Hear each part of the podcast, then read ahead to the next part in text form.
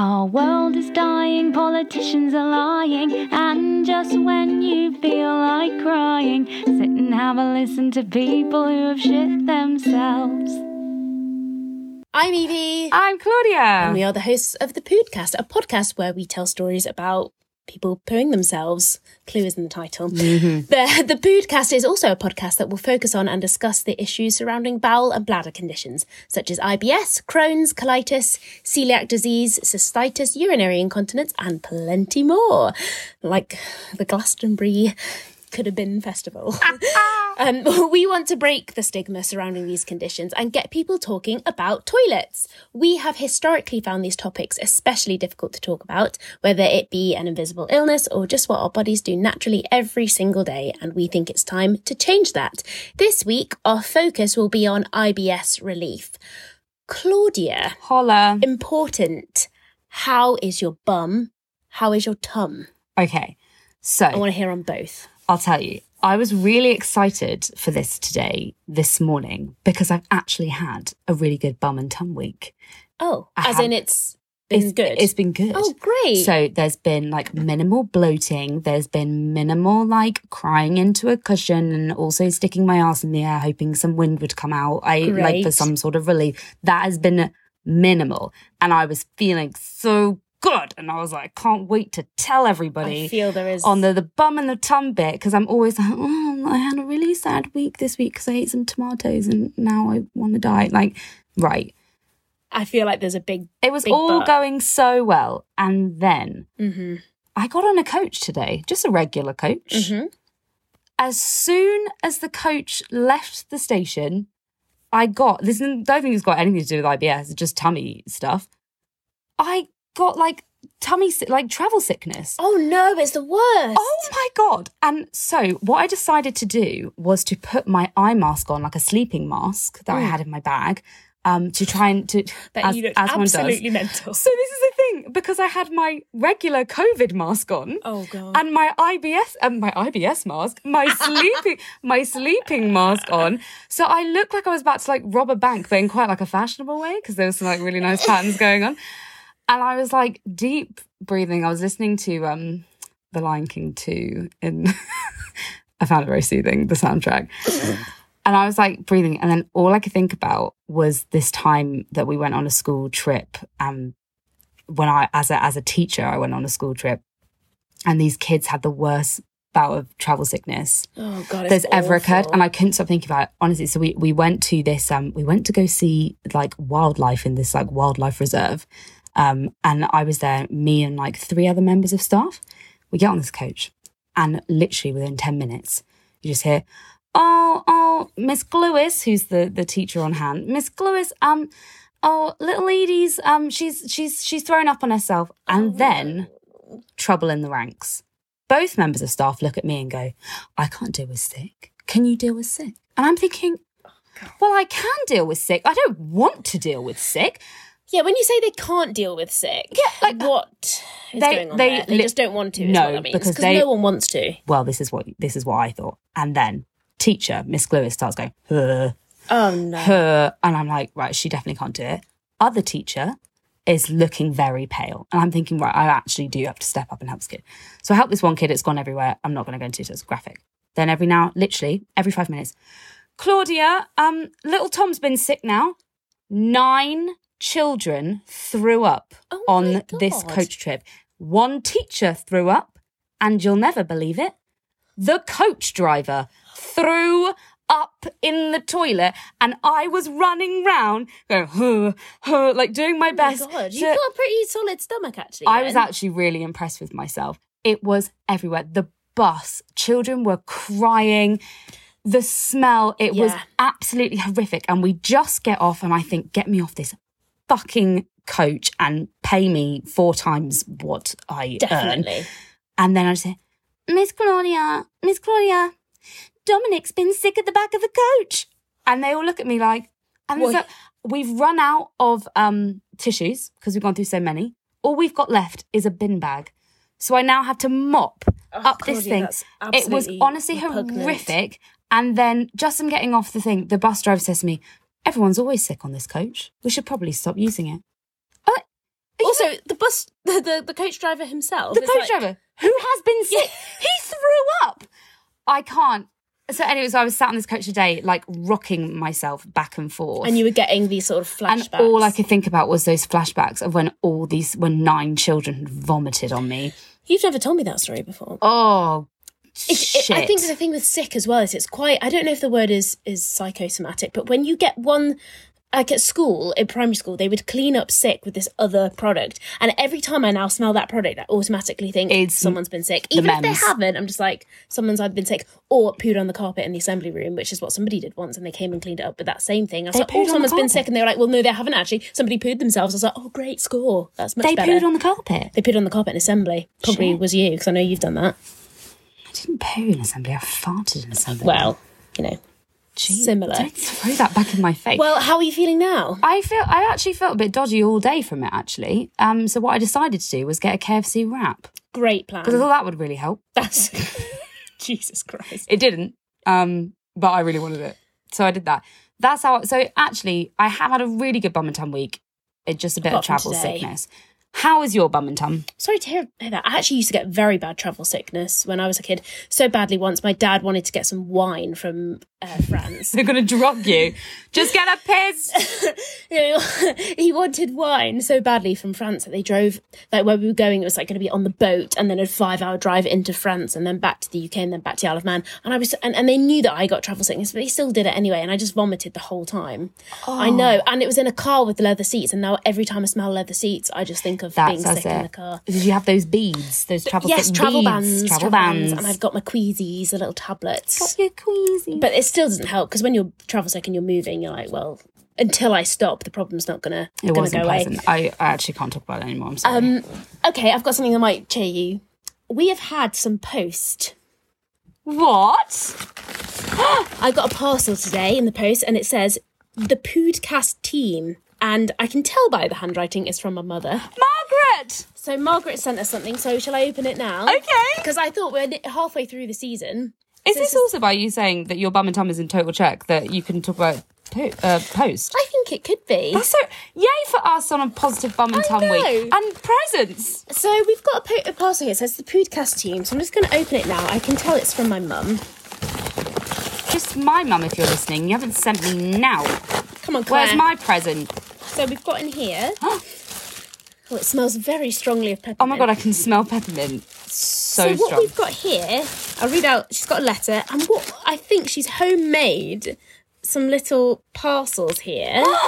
They're little packets, and she's they've got- Peppermint they've got tea! peppermint tea inside, and there's one here. So I can have it on the go. So which one do you want? Do you want stripy or floral? I would like floral. there you go. I'll Thank have you. stripy. That's going to go with my mask that she made for me as well. Matching mask, same fabric. I always, when I get to somebody's house and if I'm having like a bit of a bloat and I'm like, do you have any peppermint tea? And they're like, no. And so many people are like, why don't you carry it with you? And because I always forget. Here and you now are. I never will. and there's some ah. here with some hot chocolate in, which I can only imagine it's for you. it's for Nick. you, Nick. Nick, The hot chocolate do is you for want you. Nick. Because you don't have bloats, you bitch. So it says here. Okay, Oh, there's a whole letter. Oh, God. I'm not going to read it all out. Okay, I was going to say, it's very long, This is a short one for her. She normally does 18 pages front and back. front and back. Okay, she says, My dear Evie, a brief note by way of explanation for the enclosed. Having listened to the podcast, I decided that my ladies need access to mint tea at the earliest opportunity, so I have made you some tea bag holders to put in your backpacks wherever you oh, go. and of course, I couldn't leave out the producer, so I've created one for him too. Amazing what you don't really need, and then realise that you can make it. and then she says, Hope you're having a more restful week, and sorry about the writing. This is a big fat pen and I can't control it. Love from mum. I can I just say this is the nicest thing that I've ever had. but that also, nice? what's hilarious is that Thanks, this is what your mum has done. Your dad sent you a message, didn't you? My dad did send me a message saying um, he listened to the episode where you talk about your labial cyst. he said he's never been more interested in a labial cyst and he would like to know more. So I'll send it. I'll send him a message. And perhaps in a future episode, we will get into Maybe at the end of this episode, We'll talk about I'll that. tell you what happened to me. because there is another present. There's another present. And this is from me to you for being such a fantastic co host halfway through the season. So there you go. I didn't get you anything Well, except my love. well, So Claudia's just opening her gift now. Oh my just God. always thinking of the listeners. Oh yeah, I. It's like ASMR. Okay, it's down there. Sorry. It's okay. Oh yeah, it's here. You're very lucky. Grow a poo Yes. you can grow your own poo. out of the phone and into your home. Everyone's favorite message icon. In Asia, the poo is a symbol of good luck. I know, I never knew that. Just add water. I grow six times my size. oh my goodness! and you are welcome. It's going to be the biggest poo I've ever had. I don't think that's true, is it? It's not, let's be honest. oh, I love it. Thank you. You're so welcome. I feel like a dick now because I haven't got you a present. Is that the only reason you feel like a dick? I got you this this hairband. Thanks, Claudia. Beautifully put on my wrist, just so I'd remember to give it to you. Amazing. There you go. It's, it's from the depths of Mongolia, made by nuns. I'll treasure it. Forever. Permission to discuss condition. This week, our focus will be on IBS treatment, and we have not one, but two guests on the episode today who are going to shed some light on possible symptom relief strategies. It's important to note that IBS relief treatment is by no means a one size fits all, but we're hoping that we can give you a brief look into some of the options out there for easing your symptoms. So, our first guest on today is Christine Lensberg. Christine works as a coach for women who struggle with IBS and looks to help them in a natural way. She was diagnosed herself with IBS at 20 years old and found that, not through lack of asking, that she couldn't find anyone to effectively help her with her symptoms and was told not to worry, it will get better by the time you pass 40. When she did finally start to find effective ways of relieving IBS symptoms, she decided to become a coach, as she didn't want people to have to search for relief for as many years as she did and wanted to help women take back control and to not be limited in life by their gut. And Christine, you're joining us all the way from Norway. You're our first call outside of the UK. This is so exciting. How are you? Hi, I'm so excited to be here. How are you guys? We're good. We're great, thank you. We're not as sweaty as we usually are. Yes, yeah, with relief because the temperature has been insane. Disgusting. So it's the first time we're sat under a duvet, not uh, not sweating. Christine, as we always ask, how is your bum and how is your tum? well, um, my bum and my tum are good actually. They're, they're Good. doing pretty good. Yeah. So, Christine, can you tell us a bit about your process um, of trying to find IBS relief and the advice that you were initially given from from your doctor? Yeah, I mean, so as I mentioned, as you mentioned, I spent basically ages trying to look for help. So, um, and I talked to my mom about this, and she told me that I actually have had, you know, some tummy issues all the way from the beginning, like basically from when I stopped having breast milk, basically. So it's been like some something kind of going on my whole life. Um, but it wasn't until like I got to uni um, around the age of 19 that it started to get really bad. And, you know, uni is supposed to be like all just only fun, you know, partying, just enjoying life. And, you know, I did. I did party a lot, come to think of it. maybe way too much. But uh, but I also started to have it, like really, really big issues with my tummy. So I just was in pain all the time. And I remember I used to like run home from uni and during the breaks to go to the toilet because I was like, like couldn't deal with um, having to have my meals and stuff in the in the you know all the chaos with everybody else and also i lived in dorms which is not great when you have like digestive issues so yeah, sharing, sharing a toilet between however Yeah. many people is a complete nightmare. Not good. Yeah, it's terrible. And especially when you're new and you're like just getting to know people is not like the best situation. But yeah, so I, I, I did use the toilet quite a bit during breaks because that was like the time when everybody was away and the house was empty. but yeah, so it wasn't great. And the experience of uni wasn't, you know, it was a lot of fun, but it was also a lot of pain pain basically. So it kind of started spiraling from there to the point where i was just in a lot of pain all the time just constant bloating constipation you know cramps diarrhea.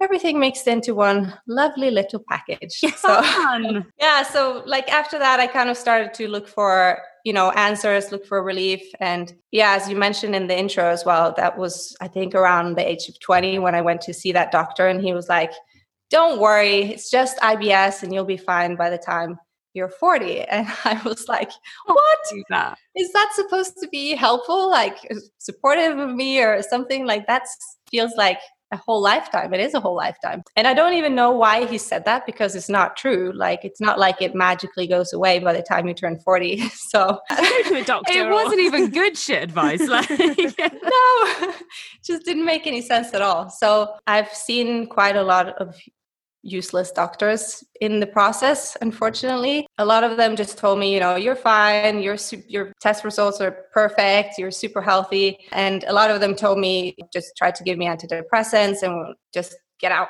get out of my office.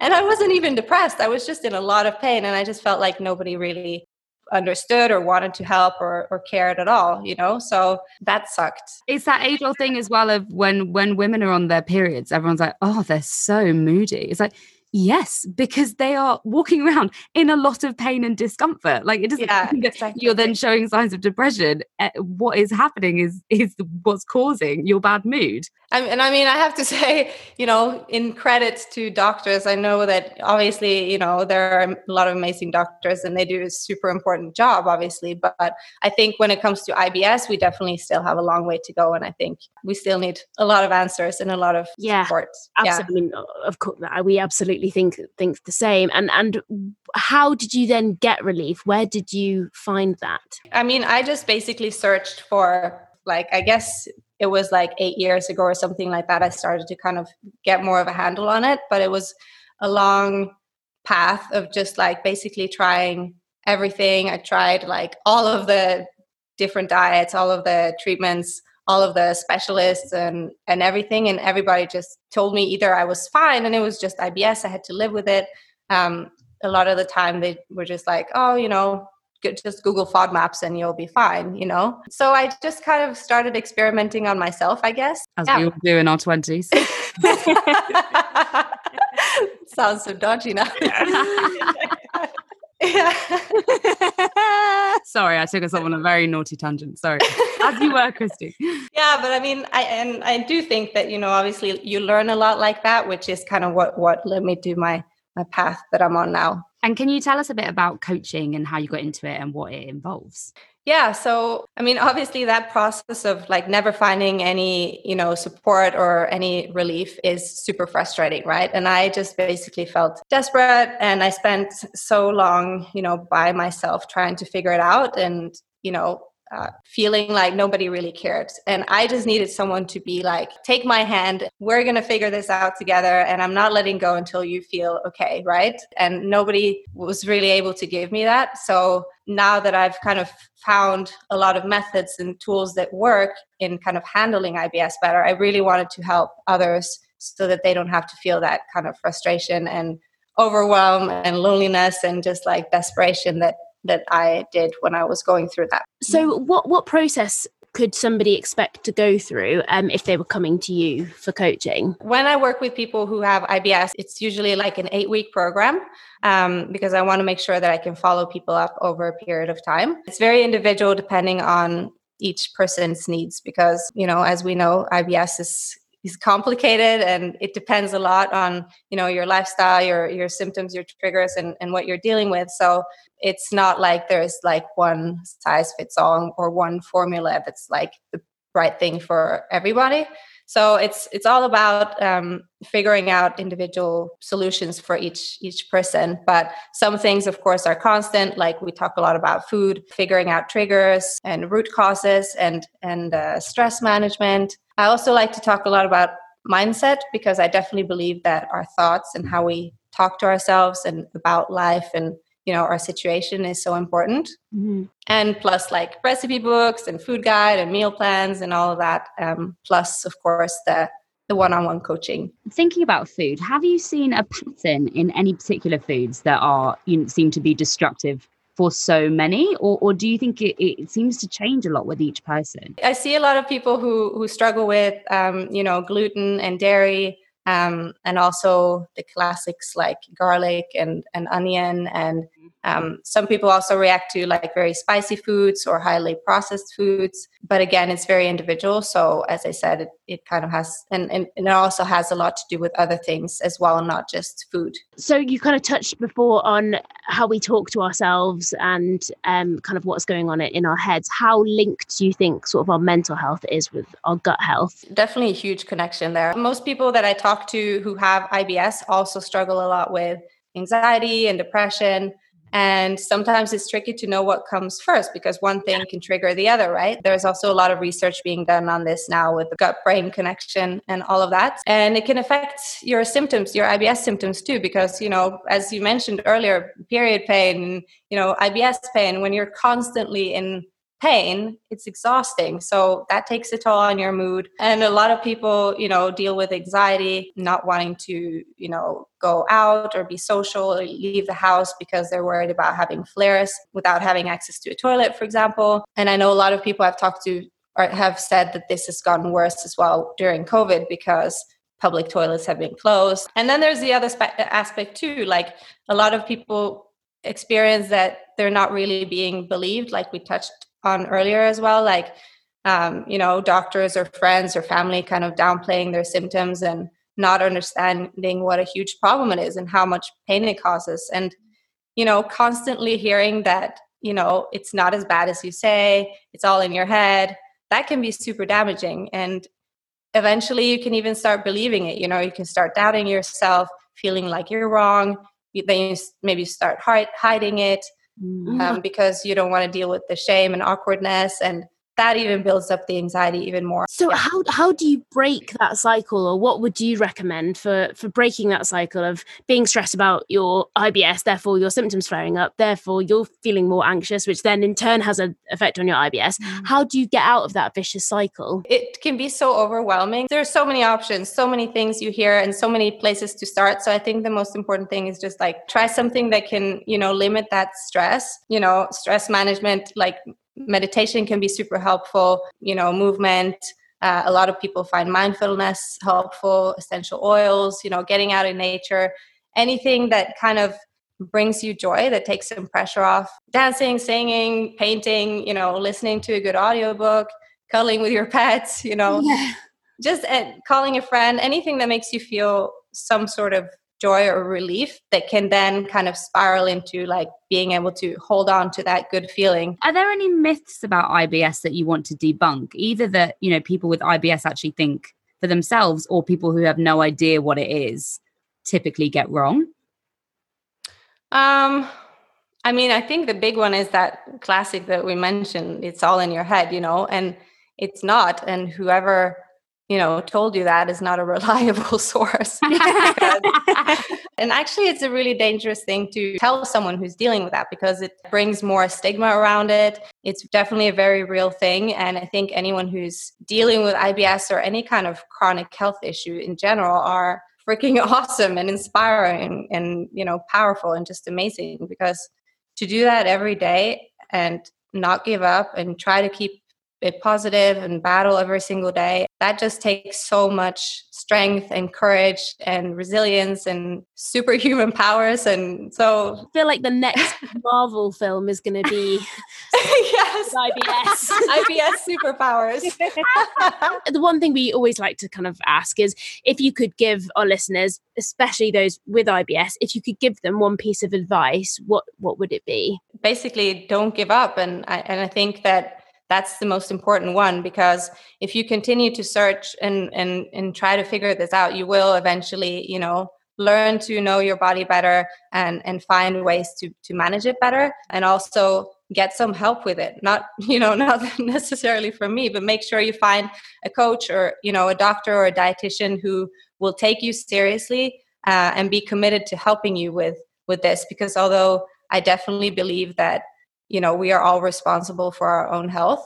I also think that you should not have to go through this alone. So find some support so that you are okay and you have some help with it I, I wanted to ask you about the FODMAP diet. What are your thoughts on it? Like, do, do you advise it for a lot of people that you coach? Is it does it work for everybody in some capacity, or there's some people it just doesn't work for at all? Look, this is this is always a controversial one, and I did a video on this recently explaining how I'm not really um, a big fan of the low, low FODMAP diet.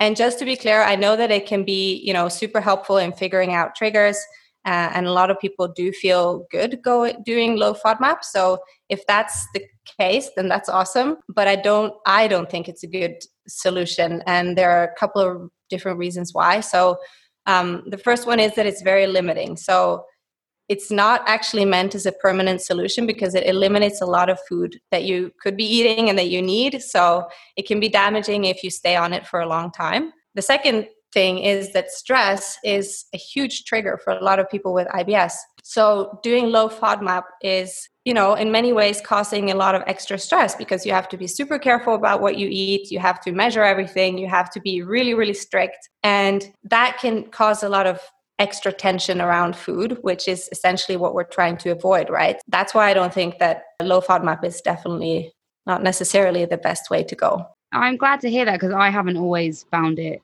necessarily agreed with with me in terms of what act, what food agrees with me doesn't always seem to add up and and vice versa.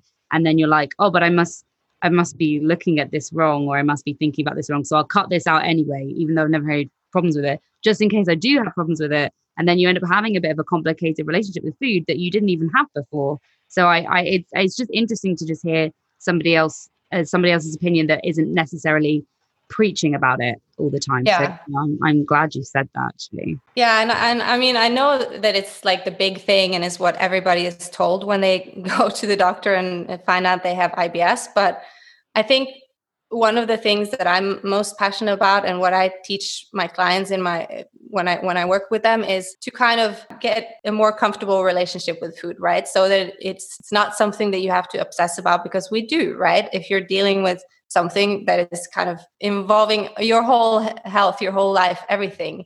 Of course, you think about it a lot, right? So the idea is to kind of like have a more relaxed relationship with it and just kind of eat enjoy your food and not have to you know obsess about amounts or the ingredients you eat or anything like that. Christine we always like to ask people if they have any funny anecdotes because we love one on the podcast. Do any come to mind? Any kind of IBS mishaps and misfortunes? I do remember one trip especially because it was a it was a trip with a a boyfriend. I think it was one of the first times we went away together. I was always super embarrassed about my IBS. So honestly, like I, I never really talked to anybody about it. So he didn't know anything, I think. And so we were obviously staying in a hotel room together. And I just remember like walking into that room and it was literally the tiniest room I've ever seen. It was like a shoebox. And then I see the toilet and it has like see-through glass with like no soundproofing, nothing. So I was like, holy crap.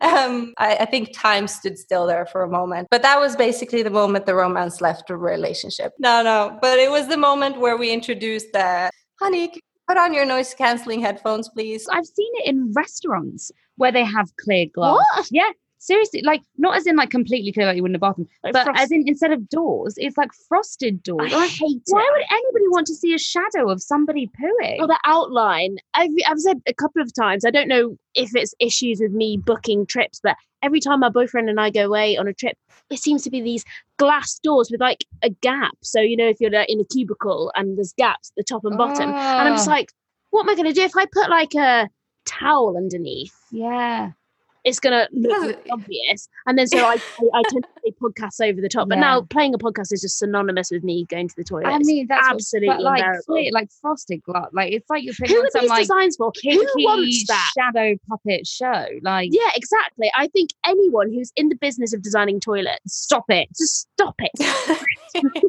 if anybody wanted to get in touch with you um, for your sessions, how would they how would they do that? So you can find me on Instagram at Christine Lensberg. And you can book a free clarity call through my profile. You can find the link in my bio there, or just send me a DM and uh, we can chat more there. It's been such a pleasure. Thank you so much for coming on.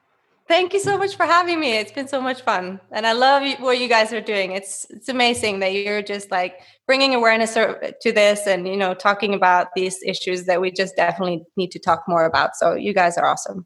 Thank oh, you, Christine. Thank you so much.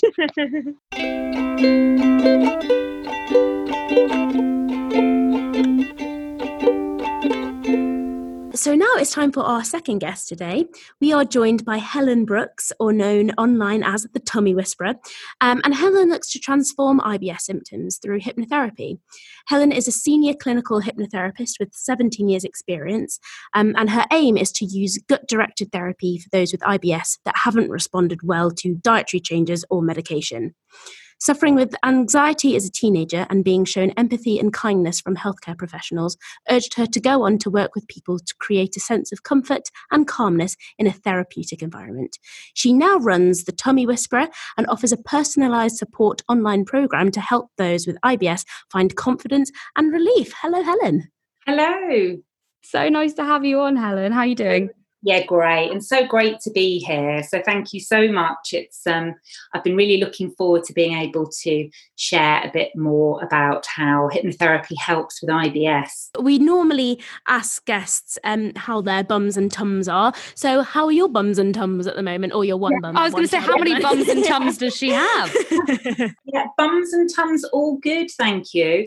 And um, probably a little larger um, they were pre-lockdown and everything else that's happened but other than that, all functioning well, I'm happy to say. We're glad to hear it as well. so, Helen, can you tell us a bit about what hypnotherapy is and how you came to work as a hypnotherapist? Yeah, absolutely. So, as a child, I was always really fascinated by what went on in other people's heads and really fascinated about the power of the mind.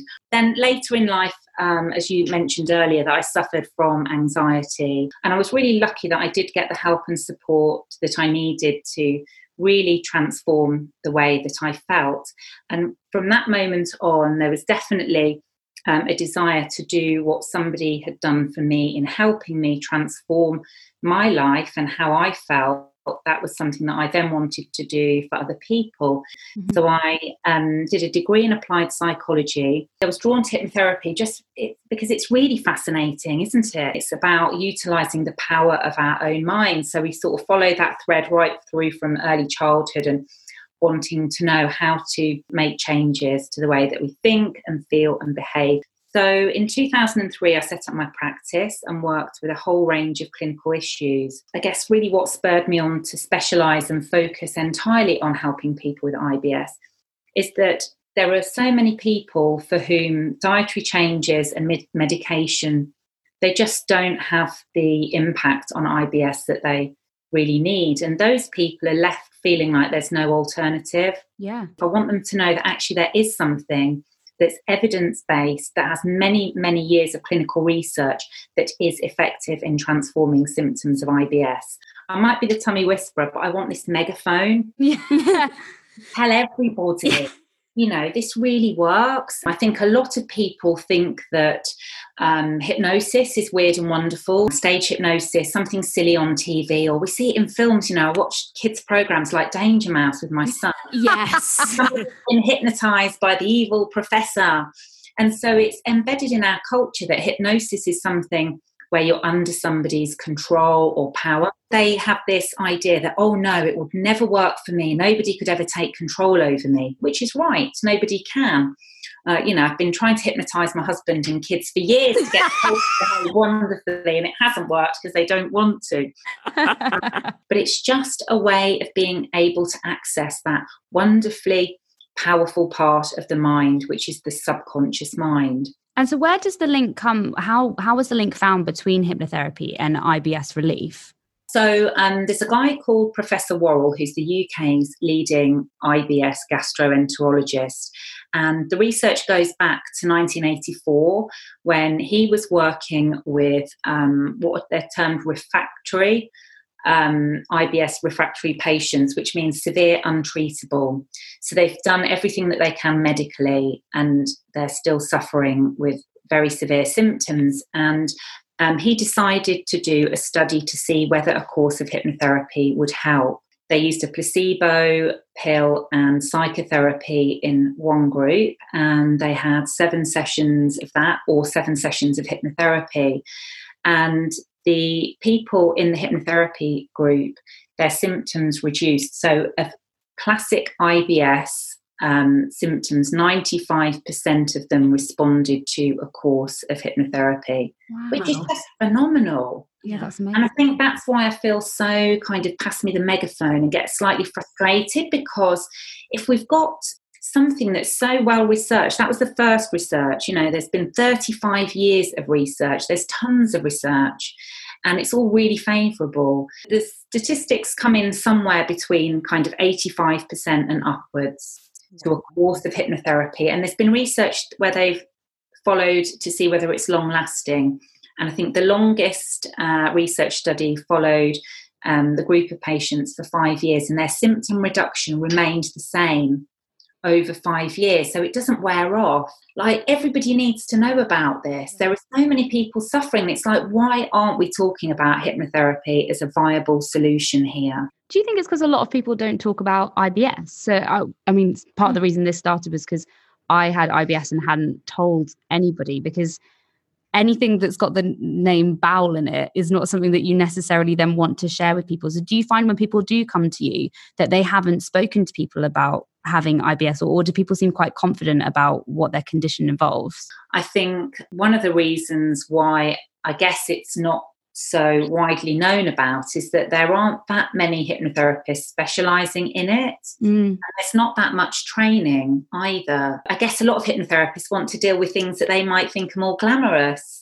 Yeah. yeah. I don't want to be known as the IBS lady. So I've taken on that challenge. You know, that's that's my goal in life, as I say, is to transform the world one tummy at a time. So with your hypnotherapy, do you find a lot of it is anxiety causing IBS um, rather than, you know, if you're saying dietary changes or medication hasn't really had an impact, does that then mean that it's stemming from something not necessarily sort of physical in your body or whatever you're taking in? It's something like a men- like a mental health well, that's a really good that's a really good question. No, it's not all to do with anxiety at all. It's not about what goes on in the head, and that's not why the hypnotherapy helps.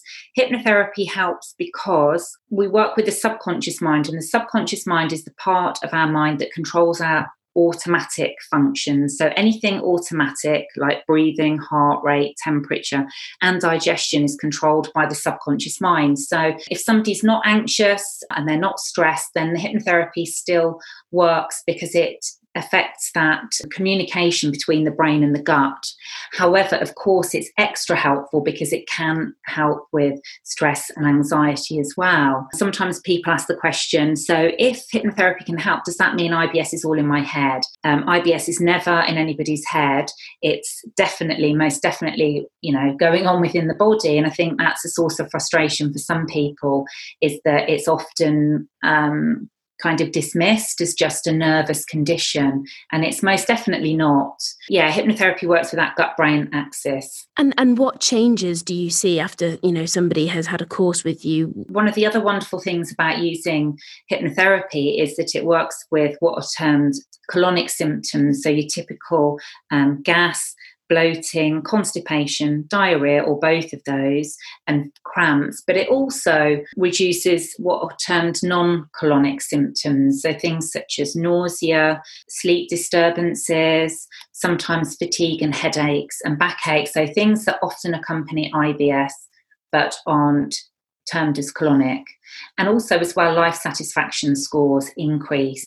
So people are happier and they're calmer and you know you talked about anxiety earlier and you know with IBS, it's really difficult to say sometimes with people what came first because if you didn't have anxiety before you had IBS, there are so many aspects of having IBS that can make you anxious, that can yeah. make you stressed. Yeah. You know, a lot of people that I see have this terrible fear of urgency, and it's a massive problem for them. You know, they've got a mental map of where the nearest toilets are, um, you know, some people just can't really leave their home or can't come to see me, mm-hmm. um, which is one of the reasons why I developed the program so that it's accessible to people wherever they are, so they can access it in their own homes. I saw on your Instagram that you talk a lot about digestion. Do you have any kind of top tips for good digestions or any really good food swaps that come to mind that you can think of? as you might expect, I guess the top tips for digestion are all mind based rather than food based. So, anything nutrition wise, I leave that up to the nutritionists who know far more than I do. Mm-hmm. But in terms of digesting food, I think it's really important to understand that what's going on in the mind translates into the body. So, we talked about the gut brain axis briefly. And this is the communication between everything that goes on in our brain is signaled down into our gut, and vice versa. Everything that's going on in the gut is signaled back to the brain. The two speak to each other, and it's through uh, something like 200 million nerve cells, and there are 20 different hormones that are unique to the digestive tract. And there's the microbiome that listens in to the conversation between the gut and the brain and then um, creates changes to how we feel and our mood. It's, you know, it's so complex. And one of the things we do know is that if we feel stressed, then that affects the way that the stomach, for example, if we're stressed, so if we're anxious, angry, or stressed, when we're eating, then our stomach, the contents of the stomach won't empty fully, it creates this kind of reverse peristaltic action. And that creates bloating and cramping, and then all sorts of different knock on effects right through the digestive tract. You know, even people that don't suffer with IBS will know, you know, if you have an argument with somebody as you're eating your dinner, it feels really uncomfortable and you get a tummy ache. My advice would be about being mindful. So, setting the scene in terms of don't dash around and grab a sandwich on the go. It's about sitting down and just allowing your body to, to find a, just a moment of calmness and really focusing on what you're eating because we know that the digestion starts with thinking about food. So, looking at your food, smelling your food, that activates the whole digestive process before we've even put anything in the mouth. So, it's about slowing down, taking time, taking some deep breaths, eating slowly, chewing carefully, eating mindfully, and savoring food as we eat it. And if you're in a calmer state, which is much more likely if you're eating in that way, then your body's going to digest your food better. Yeah, that's that's incredibly useful. I think something that you know with mindless eating. I'm so so guilty of it. Mm. it can not only be a, a calmer environment if you're thinking about what you're eating but you're probably less likely to eat bad foods or overeat or all of those things because you're in a state where you're fully aware of what you're doing and you recognize that you feel full and you know everything that goes along with with mindful eating. I think that's a really really positive thing that i need to start doing yeah. more. I know. I'm particularly bad. It's it's sitting on the sofa and then we've got a coffee table and putting our dinner on the coffee table and then you're sitting like this and then you're watching the TV you're doing that and then I wonder why suddenly my do tummy's starting to feel a bit uncomfortable. We've got this lovely dining table that we never use and it, it is about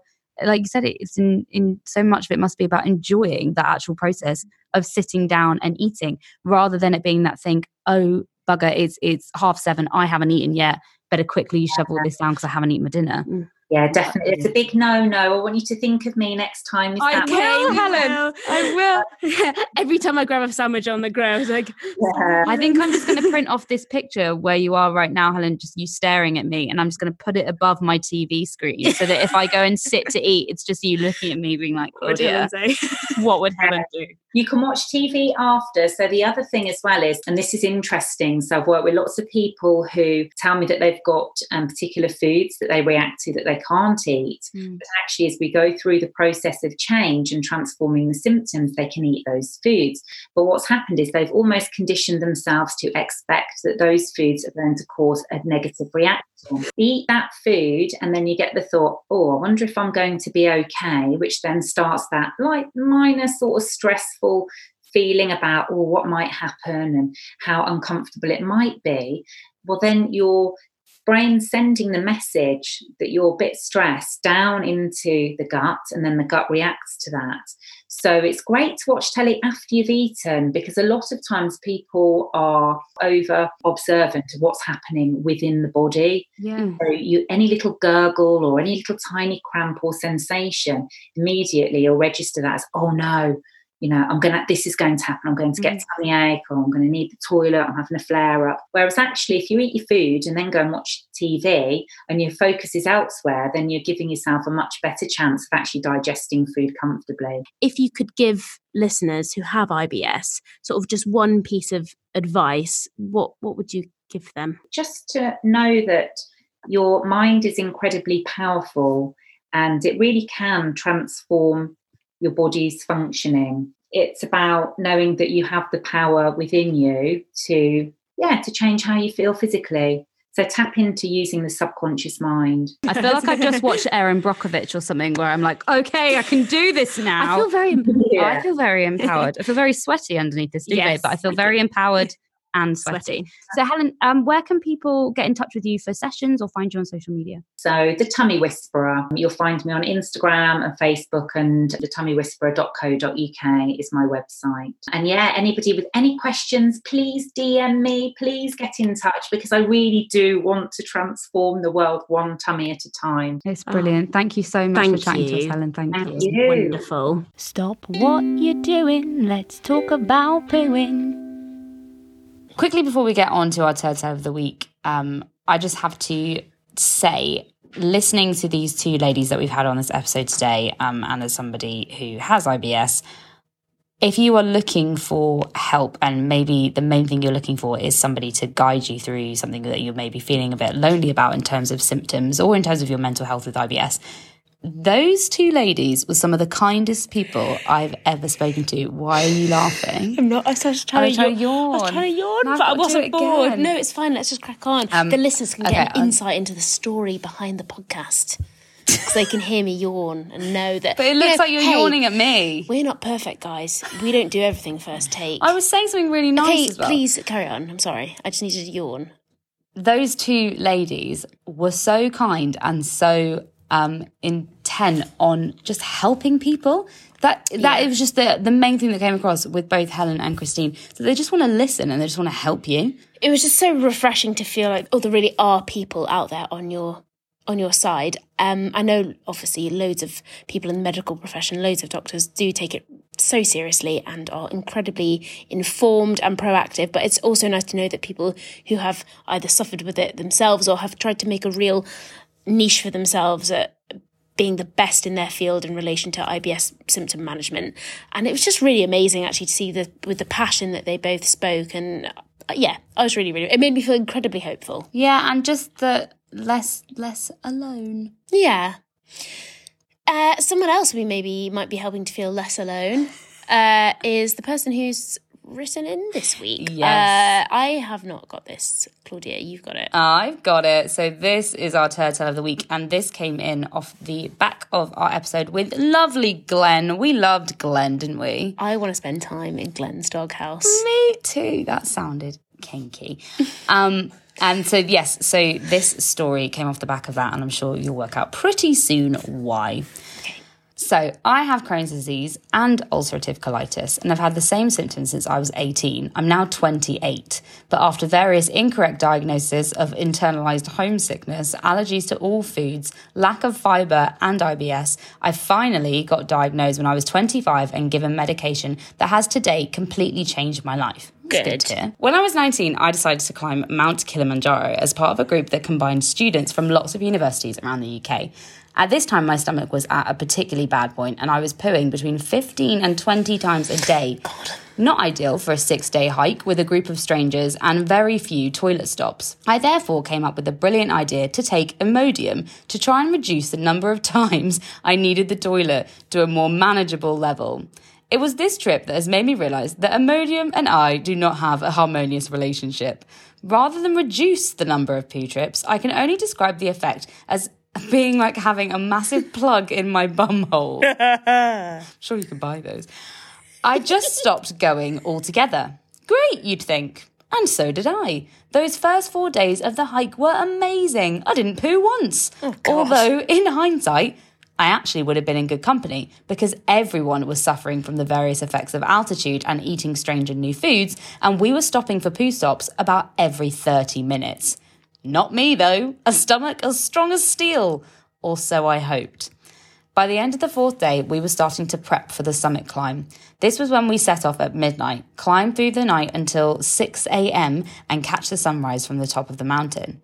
At this point, my stomach had grown to quite an unfathomable size and was making some very aggressively unhappy noises. Oh, I popped two more Imodium. Oh, stop, please stop, stop. Oh my goodness.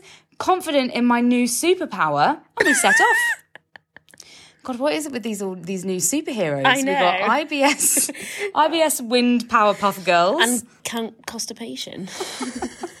because we would be climbing uh, up very uneven terrain in pitch blackness, we all had to walk in one single line That throughout the night. like a fucking nightmare. Doesn't I wouldn't do it if you paid me. well, Well, clearly not. Well, no one's going to pay me, but Should anyone need a wee, the instructions were to alert and halt the group. Everyone would turn their light off. You would step up to one metre to the side, do your business, step back into the line, and everyone would turn their lights back on and continue the trek. okay. Now, about two hours into the climb, I started dripping with sweat and feeling very, very nauseous indeed. This would usually be the telltale sign that a pretty terrible toilet trip was imminent. I waited as long as I physically could before I realised the inevitable future in front of me. I raised my hand, told the group I needed the toilet, and stepped one metre to the right. It's like an awful game of cha cha slide. It's awful. Everyone turned their lights off, and what ensued was one of the most mortifying experiences of my life. Oh my God. Sorry, I've just seen what's about to happen. Four days worth of poo poured out of my bum with the most horrendous cacophony of sounds and smells. I have never pooed in front of anyone else, let alone 15 people patiently waiting in the silent darkness for my poo formance to finish. Over the next few hours, I had to repeat this experience about three times until my stomach finally decided it had eradicated the hellfire inside. Oh God. We reached the summit and watched the sunrise, then started our descent. Thankfully, you take a different route down. Can you imagine? It's like the worst water slide. Oh. Everyone was very polite and didn't say anything to me about what had happened. Nor did they mention the mud stains on my trousers that no one else seemed to have gained from our perfectly mudless climb. Whenever I think about this incident, I mainly just feel sorry for any groups who would have climbed the summit behind us, wondering how many people would have stepped in my pooey offering to the mountain gods. So the light just didn't really help because everyone would have just. You know when you like lose a sense when you can't see, you kind of hear way more clearly. So everyone turned their light off. They've stepped to the side, and then obviously all this poo's come out. It's Everyone's like- just listening in the dark for the. Oh, it is God, like the I- not- worst I don't um, can't it. version of the Blair Witch Project you could possibly have. Oh my! I just can't imagine what it would be like to sit there in the dark, waiting for so. It just sounds like a horrible system anyway. Yeah, but it's so- waiting for somebody to do their business and then to hear like an entire orchestration of four days worth of poo. Also, a meter isn't that far. Like, if, if you said to me, obviously, Claudia and I are sort of sat about a meter apart now, or less than that. If if she said step to one side to do a poo, I'd be like, oh well, she's in her own room now. Even Slide to the left, see. slide to the right. Shit now, shit now, poo poo, real nice. I just can't like. Wow. Have you ever pooed in front of anyone else? Um, I really don't think I have. I actually have a story about this. Go on. Just come to mind. Oh my goodness, your reading that. little cheeky face just lit up like a firework. I've I've buried it away. Yeah, I'm not for surprised. about twelve years, I think, and it's time. I It's think like that time capsule thing, but if you dug this up, you'd open it up and it would go, and it would stink of shit.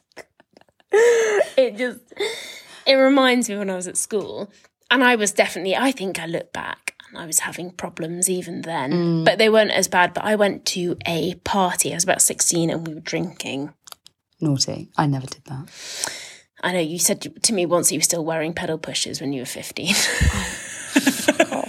I can't believe you just said that. you said it That was me. told you in confidence. Well, nothing between us now is said in I paired it with the top of Animal from the Muppets, and I remember thinking it was a really cool outfit. See, you know, the ironic thing is, if you wore that now, that would probably be fine. I bet it looked great with my new breasts that I didn't have back then. Thanks, the pill. Anyway, Um, I was at a party when I was 16 I was wearing very large heels. Um, that's not relevant to the story. Um, and I was drinking, and it had like sort of stirring things up down there. I thought I need to go to the toilet. But we were at that age where you just couldn't go to the toilet on your own, even though Oh, we were at a house party in somebody's house. It's not like we were in a club and wanted to go to the cubicles together. And this girl, my friend, she was like, "I'll come with you. I'll come with you." And I remember thinking, "This is just." A complete nightmare. And I was like, no, don't worry about it. She's like, yeah, oh my God, I need to tell you something anyway. And I was like, what am I going to do? So I was like, oh, I'll just go in and do a wee and then try and escape on my own. So um, she was like, no, you go first, you go first. I sat on the toilet and it just came out. It just fell out of me. And I remember she like had her back to me, but was still in the cubicle. And I knew that she could hear what was going on.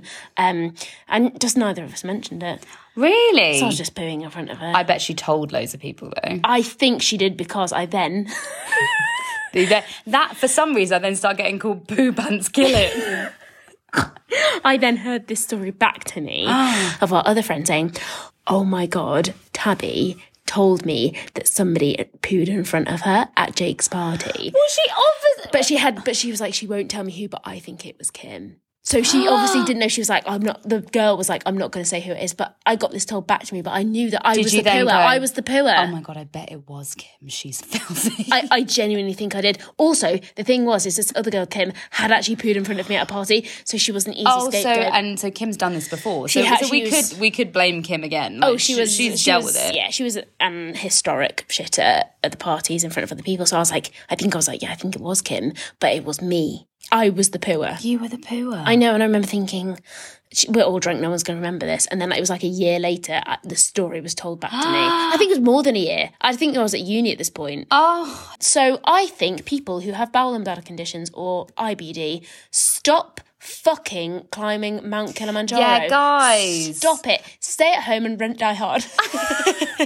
it's just the same experience. Stop having so much ambition and making us feel bad. You're so amazing that you have these conditions and you're like, put a middle finger up to the sky and climb the mountain until you touch the sky. I think the closest I've got to climbing a mountain was um, watching Touching the Void. Have you ever seen that? Oh my god, it's so good.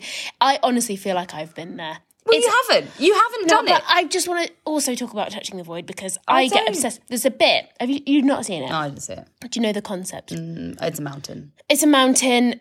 Two people go up, they make it on the descent. One of them falls down a cavern, breaks his leg. The other one doesn't know, thinks he's dead, cuts him loose. So there's one stuck on the mountain in like this big ice cavern with a broken leg, and this other guy is fucked off back to camp. um, but he, he he did the right thing, mountaineers say. But this other guy then actually manages to survive three days and cl- claws his way out and like makes it all the way down. And they were just about to leave base camp, and they see him. this like fucking like he's, he's, he's, Yeti. like lost two thirds of his body weight. He's got a broken leg. He's like clawing his way down. Absolute disaster. I just whenever I'm in a bad mood or I've had a bad day, I always think about that guy because he gets back to base camp camp to discover that the others have burnt his clothes for warmth. So every The time I'm- ultimate savage. Every time I have a bad day, I'm like, oh, it could be Simon with his burnt clothes. Yeah, I mean, he's that- just like come off the most treacherous journey with a broken leg down a mountain, and he's got a broken leg, and then the, the twist of the knife, you've got no clothes, mate. They've burnt them.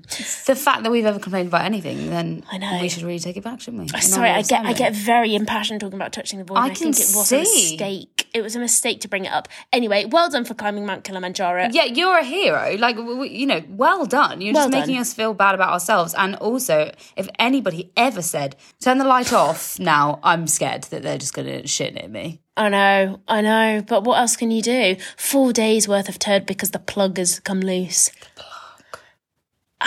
So have you ever used a butt plug?